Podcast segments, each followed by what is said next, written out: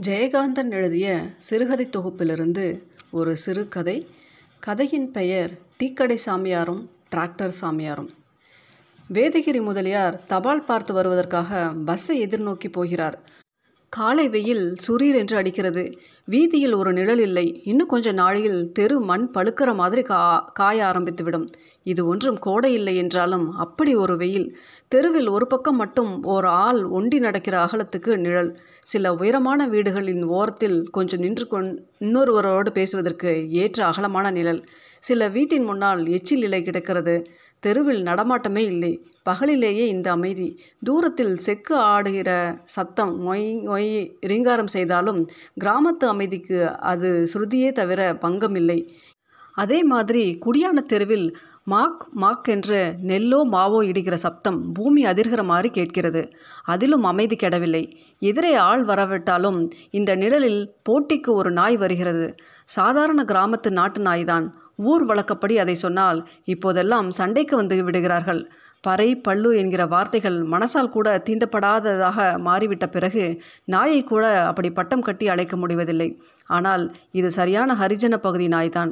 நிழலை மறித்து கொண்டு அது நிற்கிறது. அது நிச்சயம் வழிவிட்டு விலகாது. விலகப் போவதில்லை என்கிற தீர்மானம் அதன் திடீரென்ற உயர்ந்த காதுகளிலும் உம்மென்று வாயிற்குள் அடங்கி ஒழிக்கும் பொறுமலிலும் தெரிகிறது. காரணம் நடுவில் இலை கிடப்பதுதான். அப்போதுதான் நினைத்தார் வேதகிரி முதலியார். புறப்படும் போதே அந்த கிளம் அம்மா தான் சொல்லுச்சு குடையை எடுத்துக்கிட்டு போடா வெயில் கொளுத்துதுன்னு.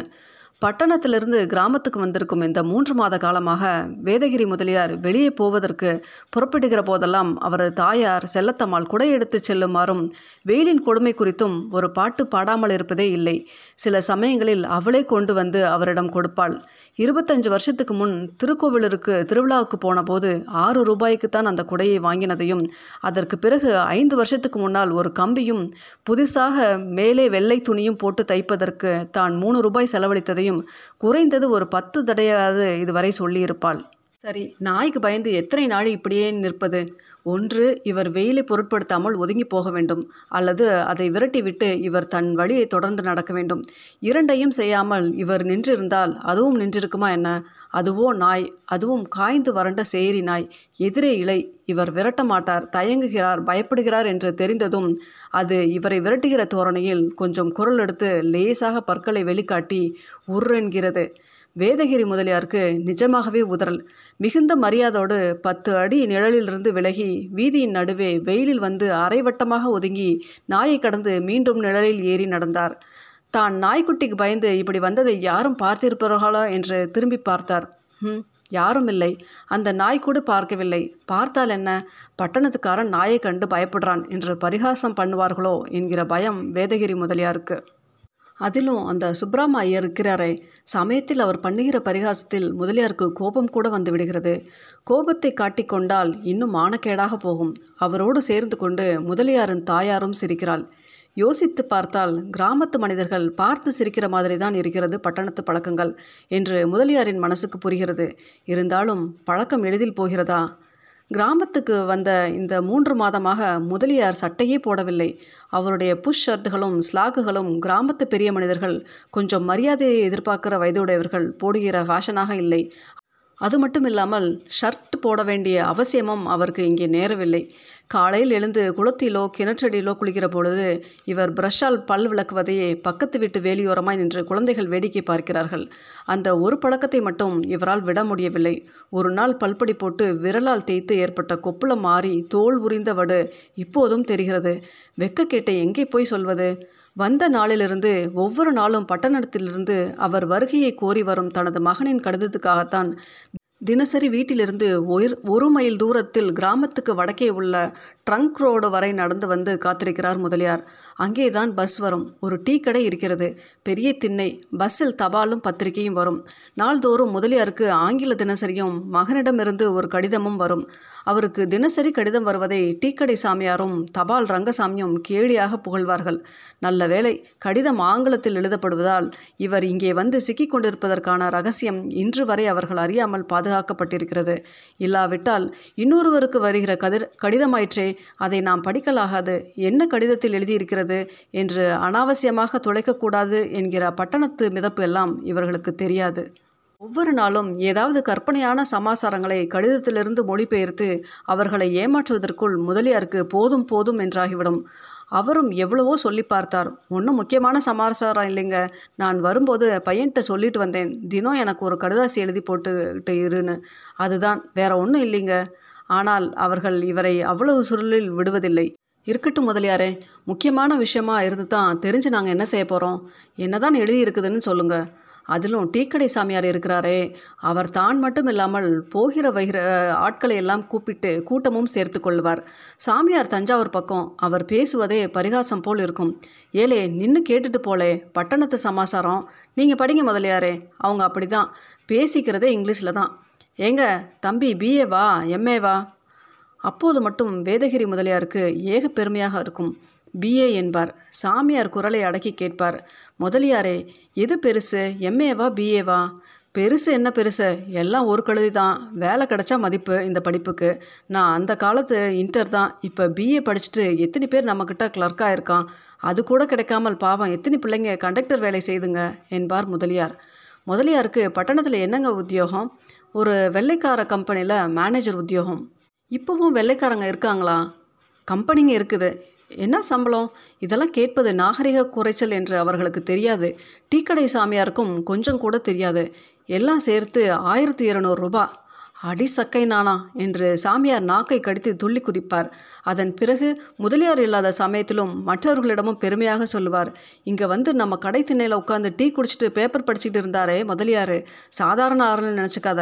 பட்டணத்தில் பெரிய ஆஃபீஸரு பங்களா என்ன கார் என்ன பையங்களும் அதே மாதிரி பெரிய பெரிய படிப்பு படித்தவங்க வீடே வெள்ளைக்காரங்க ஃபேஷனில் தான். சும்மா சொந்த கிராமங்கிற பாசம் இப்படி வந்து சொக்கட்டா கூட போட்டுக்காமல் நம்ம டீ கடையில் உட்காந்து இருக்கிறதுல ஒரு சந்தோஷம் முதலியாக இருக்குது அவருக்கு எம்மா சம்பளம் தெரியுமோ? சொல்லேன் பாப்போம் என்று தாடியை நிமிண்டிக் கொள்வார். ஐநூறு ரூபாய் இருக்குங்களா சாமி? என்று பெருந்தொகையாக கேட்பான் ஒருவன்.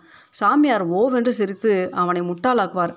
அட போடா அறிவு கெட்ட இவனே. ஆயிரம் ரூபாடா? ஆயிரம் ரூபாய் மாசா மாதம் கால் காணி நிலம் வாங்கலாம். என்னல்ல வாயை பழக்கிற ஆயிரம் ரூபா பார்த்துருக்கியா நீ? கலப்பை தான் பார்த்துருப்ப கலப்பை என்று சம்பந்தமில்லாமல் யாரையாவது சாக்கு வைத்து தன்னைத்தானே திட்டுக்கொள்வார் சாமியார். உத்தியோகத்துக்கும் சம்பாதனைக்கும் சாமியார்கிட்ட கூட மதிப்பு போல இருக்கு என்பார் முதலியார். பின்ன என்னங்க இந்த சாமியார் பொழப்பு ஒரு பொழப்பா? உத்தியோகம் சம்பாதனை எதுவும் இல்லாதனால தான் ஊருக்கு கௌரவமாக இந்த தாடி நம்ம மூஞ்சியை காப்பாற்றுது தாடி வச்சவனுக்கு உங்கள் பட்டணக்கரையில் பிச்சைக்காரன்னு பேர் இங்கே சாமியார்னு பேர். வவருன்னு ஒன்று இருக்குதுங்களே. சாமியார்னு பேர் வச்சுக்கின்னு காட்டுக்கா போட்டோம்.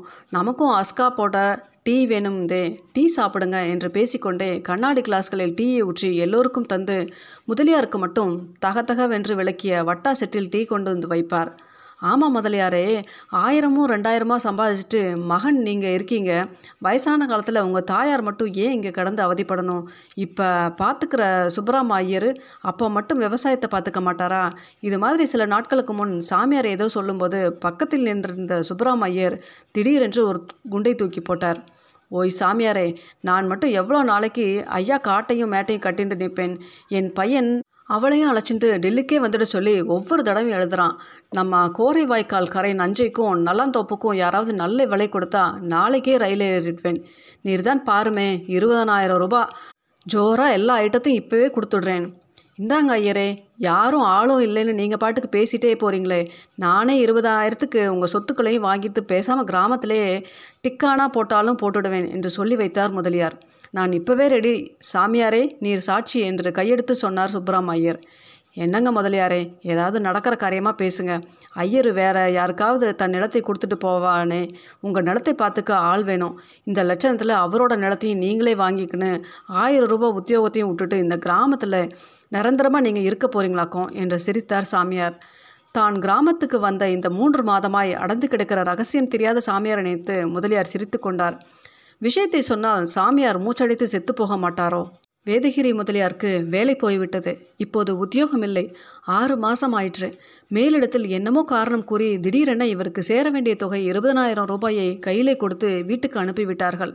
முதலில் இந்த செய்தியை முதலியார் தன் மனைவியின் காதில் மட்டும்தான் போட்டு வைத்தார். அவள் அப்படியே இடிந்து போனாள். பிறகுதான் முதலியாருக்கு அவள் சமாதானம் கூறினாள்.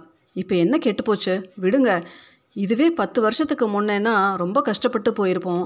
இப்போ தான் பெரியவனும் சம்பாதிக்கிறான். பொண்ணுக்கும் கல்யாணம் பண்ணியாச்சு. சின்னவங்க ரெண்டு பேருக்கும் இந்த வருஷம் காலேஜ் படிப்பை பல்லை கடிச்சிக்கிட்டு முடிச்சிட்டோம்னா நம்ம கவலை விட்டது என்று எவ்வளவோ கூறினாள் அவர் மனைவி மங்களம்.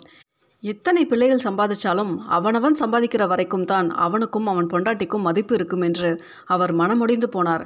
தனக்கு வேலை போய்விட்ட செய்தியையும் அதனால் ஏற்பட்ட வருத்தத்தையும் அவர் மனைவியிடம் மட்டும் ஒரு ரகசியம் போல் சொல்லி வைத்திருந்தார்.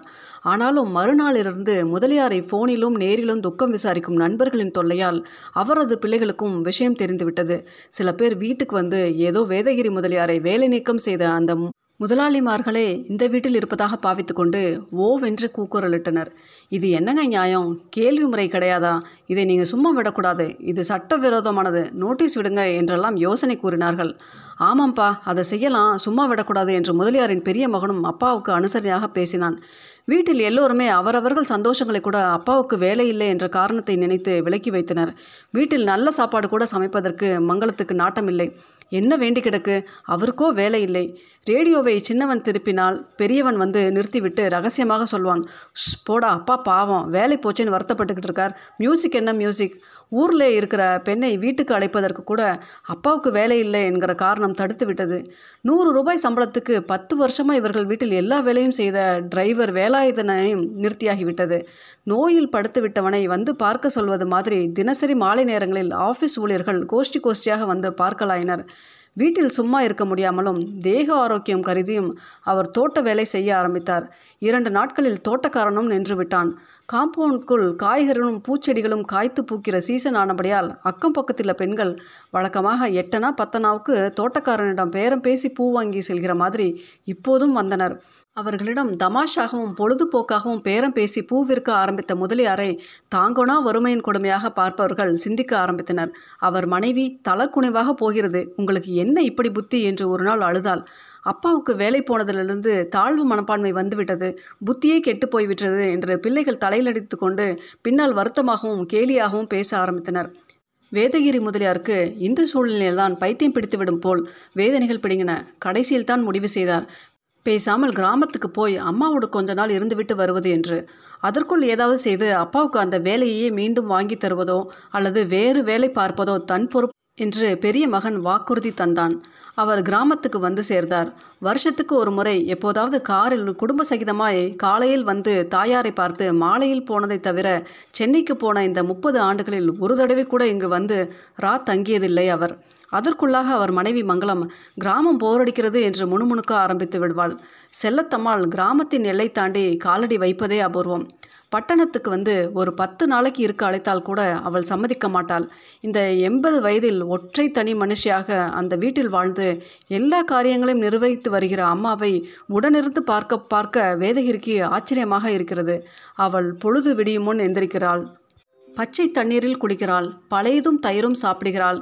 கண்ணாடி இல்லாமல் அரிசியில் கல் பொறுக்குகிறாள். நாள் முழுதும் வேலை செய்கிறாள். அவளை பார்த்து தன் மனைவியையும் நினைப்பார். அவளுக்கு ஆஸ்துமா பச்சை தண்ணீரை நினைத்தாலே உதறல். உட்கார்ந்த இடத்தில் காய்கறி நறுக்கி சமையல்காரிக்கு கொடுப்பதற்குள் இடுப்பு போய்விடுகிறதாம். மாதத்துக்கு இரண்டு தடவை டாக்டர் வர வேண்டும். மூன்று வேளையும் மருந்து டானிக் கண்ணாடி இல்லாமல் பூசணிக்காய் கூட தெரியாது. மன நிம்மதிக்காக சினிமா சங்கீதம் எல்லாம் வேண்டும். தாயோடு மனைவியை ஒத்திட்டு பார்த்தால் தன் மனைவிக்கு பிறகு கூட இவள் இருப்பாள் போல் தோன்றுகிறது அவருக்கு. தனக்கு வேலை போய்விட்ட சமாசாரத்தை அவர் தாயிடம் கூட சொல்லவில்லை. சும்மா ரெண்டு மாதம் லீவ் போட்டுவிட்டு கிராமத்தில் தங்க வேண்டும் என்கிற விருப்பத்தில் வந்திருப்பதாகத்தான் கூறினார். அதை கேட்டு கிழவிக்கு சந்தோஷம் தாங்க முடியவில்லை.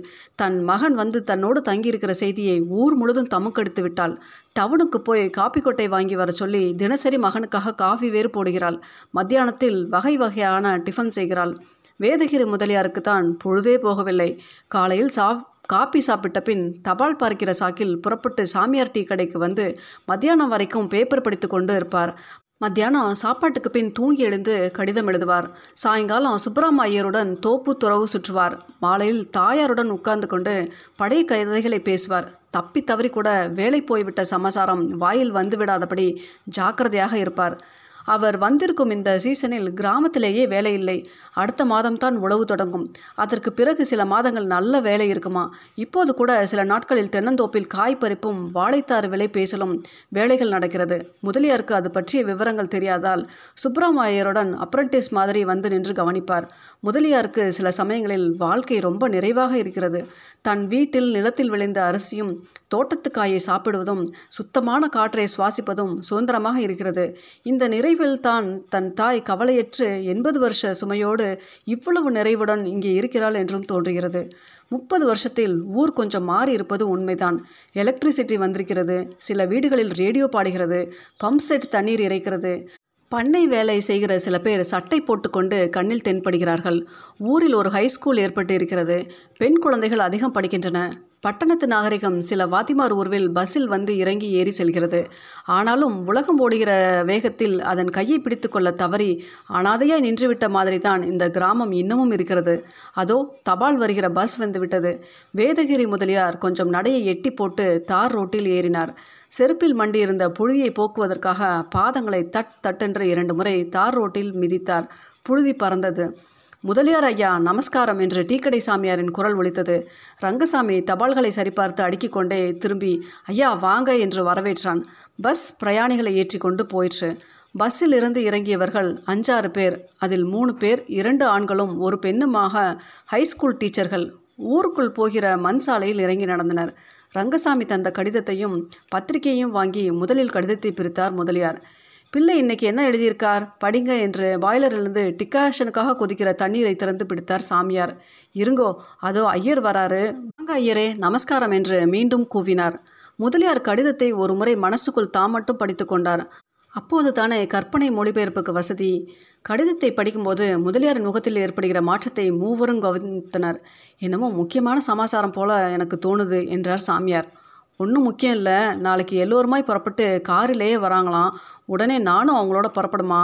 வேலை கிடைச்சிட்டு தான் என்று உளறிய பின் அதற்காக நாக்கை கடித்து கொண்டார் முதலியார். வேலை கிடச்சிருக்கா? யாருக்கு? என்று பிடித்து கொண்டார் சாமியார். முதலியார் பாவம் ஒரு வினாடி திக்கு முக்காடி போனார். கடைசியில் ஒருவாராக சமாளித்தார். நம்ம கடைசி பயல் ஒரு இடத்தில் ஏதோ மனு எழுதி போட்டான். அது கிடைச்சிருக்கும் போல இருக்கு. அப்படியா? சந்தோஷம். அந்த தம்பியும் வருதுங்களா? என்றார் சாமியார். அவன் எப்படிங்கானும் வருவான். அவனுக்கு தான் வேலை கிடைச்சிருக்குல்ல? என்று அகாரணமாய் அவர் மீது எரிந்து விழுந்தார் சுப்பிரமணியர். முதலியாரே வாரம் போகலாம். போய் பெரியம்மா கிட்ட விஷயத்த சொன்னா தான் நாளைக்கே புறப்படுறதுக்கு ஏற்பாடு பண்ணுவாங்க என்று முதலியாரை இழுத்தார் ஐயர். அவங்க என்ன ஏற்பாடு பண்ண இருக்கு என்று தயங்கினார் முதலியார். உமக்கு ஒன்றும் தெரியாது. சரியான பட்டணர் மூணு மாதம் வந்து தங்கியிருக்கீர். நாளைக்கு வீட்டில் எல்லோரும் வாரா. உங்களை எல்லோரையும் பெரியம்மா வெறுங்கையோடு அனுப்பிச்சிடுவாளா? ரெண்டு முறுக்கு பிழிஞ்சு கொடுத்து அனுப்புவா. இப்போவே போய் சொன்னா தான் நினச்சி வைப்பா. வாரம் வாரம். முதலியார் ஐயா இப்போவே சொல்லிட்டேன். பட்டணத்துக்கு போய் எனக்கும் ஏதாவது ஒரு பியூன் வேலை பார்த்து கொடுங்க. தாடி எடுத்துட்டு ஓடி வந்துடுறேன் என்று சிரிப்பிடையே கூவிச் சொன்னார் சாமியார். காலையிலிருந்து வேதகிரி முதலியார் வீட்டின் முன் அந்த கருப்பு கார் நின்றிருந்தது. கால் சராயும் ஷர்ட்டும் அணிந்து கண்ணாடியுடன் நின்றிருக்கும் முதலியாரின் மூத்த மகனை தெரு சிறுவர்கள் வேடிக்கையாக பார்த்து சிரிக்கிறார்கள். உள்ளே கூடத்தில் மாமியாருக்காக வாங்கி வந்திருக்கும் புடவையையும் ஒரு கம்பளி போர்வையும் எடுத்து பிரித்து காண்பித்து கொண்டிருக்கிறாள் முதலியாரின் மனைவி மங்களம். இரு இதோ வந்துட்டேன் உலை கொதிச்சிருக்கும் என்று கிளவி எழுந்தபொழுது மங்களம் இடைமறிக்கிறாள். இன்னைக்கு ஒரு நாள் நீங்கள் இருங்க நான் பார்த்துக்கிறேன் கிளவி சிரிக்கிறாள். ஐயா என் அருமை மருமகளை போதும் போதும். இன்னைக்கு ஒரு நாள்னு ஜாக்கிரையாக சொல்லியிருக்கிறியே. நீ ஒரு நாளைக்கு நீ செய்தால் போதுமா? மீதி நாளைக்கு யார் செய்கிறதான் நீயே இருந்து எப்பவும் பார்த்துக்கிறதானா? உன் அதிகாரத்தை நான் பறிக்கலை. ஒரு நாளுனா வேண்டாண்டி அம்மா நான் பார்த்துக்கிறேன் என்று விளையாட்டாகவும் காரியமாகவும் சொல்லிக்கொண்டே எழுந்து போகிறாள் செல்வத்தம்மாள். என்ன அம்மா சொல்கிற மாதிரி இங்கே இருந்துடலாமா என்று கண்களை சிமிட்டியவாறு மங்களத்தை கேட்கிறார் வேதகிரி. ஐயோடி என்னால் ஆகாதம்மா என்கிறாள் மங்களம். வேதகிரி விஷமமாய் சிரித்து கொள்கிறார். அப்போது உள்ளே வந்த அவரது மகன் சொன்னான் ரெண்டு மணி நேரத்துக்கு மேலே துரைக்கிட்ட நான் விவாதம் பண்ணேன். கொஞ்ச நேரத்தில் அவன் மசியலை. பா என்னென்னமோ சொன்னான். ஒரு மாதத்துக்கு மேலே இழுத்தடிச்சான். ஆனால் எனக்கு தெரியும் ஹீ வில் கன்சிடர்னு வேதகிரி மௌனமாக பெருமூச்செறிந்தார். அப்போது சுப்ரமா ஐயர் வந்தார். நமஸ்காரம் அம்மா சௌக்கியமா? என்று மங்களத்தம்மாளை விசாரித்தவாறே அங்கிருந்த பெஞ்சில் உட்கார்ந்தார். மங்களத்தம்மாள் எழுந்து நின்று கொண்டாள். உடனே புறப்படணும்னு எழுதியிருந்தேன் எப்போ வர்றவா? ரெண்டு நாள் இருந்துட்டு போகப்படாதோ? இல்லை அப்பாவுக்கு வேலை இருக்குது என்றான் பையன். ஆமாம் பட்டணத்தில் இருக்கிறவங்க எல்லோரும் வேலை இருக்கிறவங்க இங்கே கிராமத்தில் இருக்கிறவங்க எல்லாம் சும்மா வேலையத்து இருக்கிறவங்க என்ன ஐயரே அப்படிதானே அதனால தான் நீங்களும் போக போகிறீங்க இல்லை? எல்லோரும் முதலியாரை பார்த்தனர். முதலியார் சொன்னார் நான் இனிமேல் இங்கே தான் இருக்க போகிறேன் கண்டவன் காலிலையும் விளற மாதிரி பல்லெழிச்சு நிற்கிற உத்தியோக பெருமை போதும். எனக்கு அது வேணாம். அந்த ஆயிரம் ரூபாய்க்கு இங்கே சம்பாதிக்கிற நூறு ரூபாய் சமம். ஐயரே இன்னைக்கே ரூபாய் இருபதனாயிரம் தரேன். உம்மா கோரை வாய்க்கால் நஞ்சையும் நல்லாந்தோப்பையும் என் பேருக்கு கிரயம் பண்ணி வச்சிடும். இனிமே எனக்கு இங்கேயே நிறைய வேலை இருக்குது அது முதலியாரே என்று இழுத்தார் ஐயர். அதெல்லாம் சொல்லப்படாது. சாமியார் சாட்சி என்று முதலியார் சொல்லி கொண்டிருக்கும் பொழுது அம்மா நமஸ்காரம். சௌக்கியமா? என்று கேட்டவரே படியேறி கொண்டிருந்தார் டீக்கடை சாமியார். அவர் கையில் ஒரு சீப்பு பேயன் பழம் இருந்தது. சாமியாரே நீர் சாட்சி என்று முதலியார் சொன்னதும் சாமியார் சிரித்தார். பிறகு முதலியாரே சொன்னார் நிச்சயம் சுப்ராம ஐயர் வாக்கு தவற மாட்டார் அவர் இன்னும் பட்டணவாசி ஆகலையே. இப்போதெல்லாம் டீக்கடை சாமியார் ஆயிரம் ரூபாய் தருகிற உத்தியோகத்தையும் பெண்டாட்டி பிள்ளைகளையும் பட்டணவாசத்தையும் உதறிவிட்டு தாய்க்கு உதவியாக கிராமவாசத்தை தேர்ந்தெடுத்து சட்டை கூட அணியாமல் டிராக்டர் வைத்து உழுது விவசாயம் பார்க்கிற வேதகிரி முதலியாரை டிராக்டர் சாமியார் என்று அழைத்து சிரித்து கொண்டிருக்கிறார்கள்.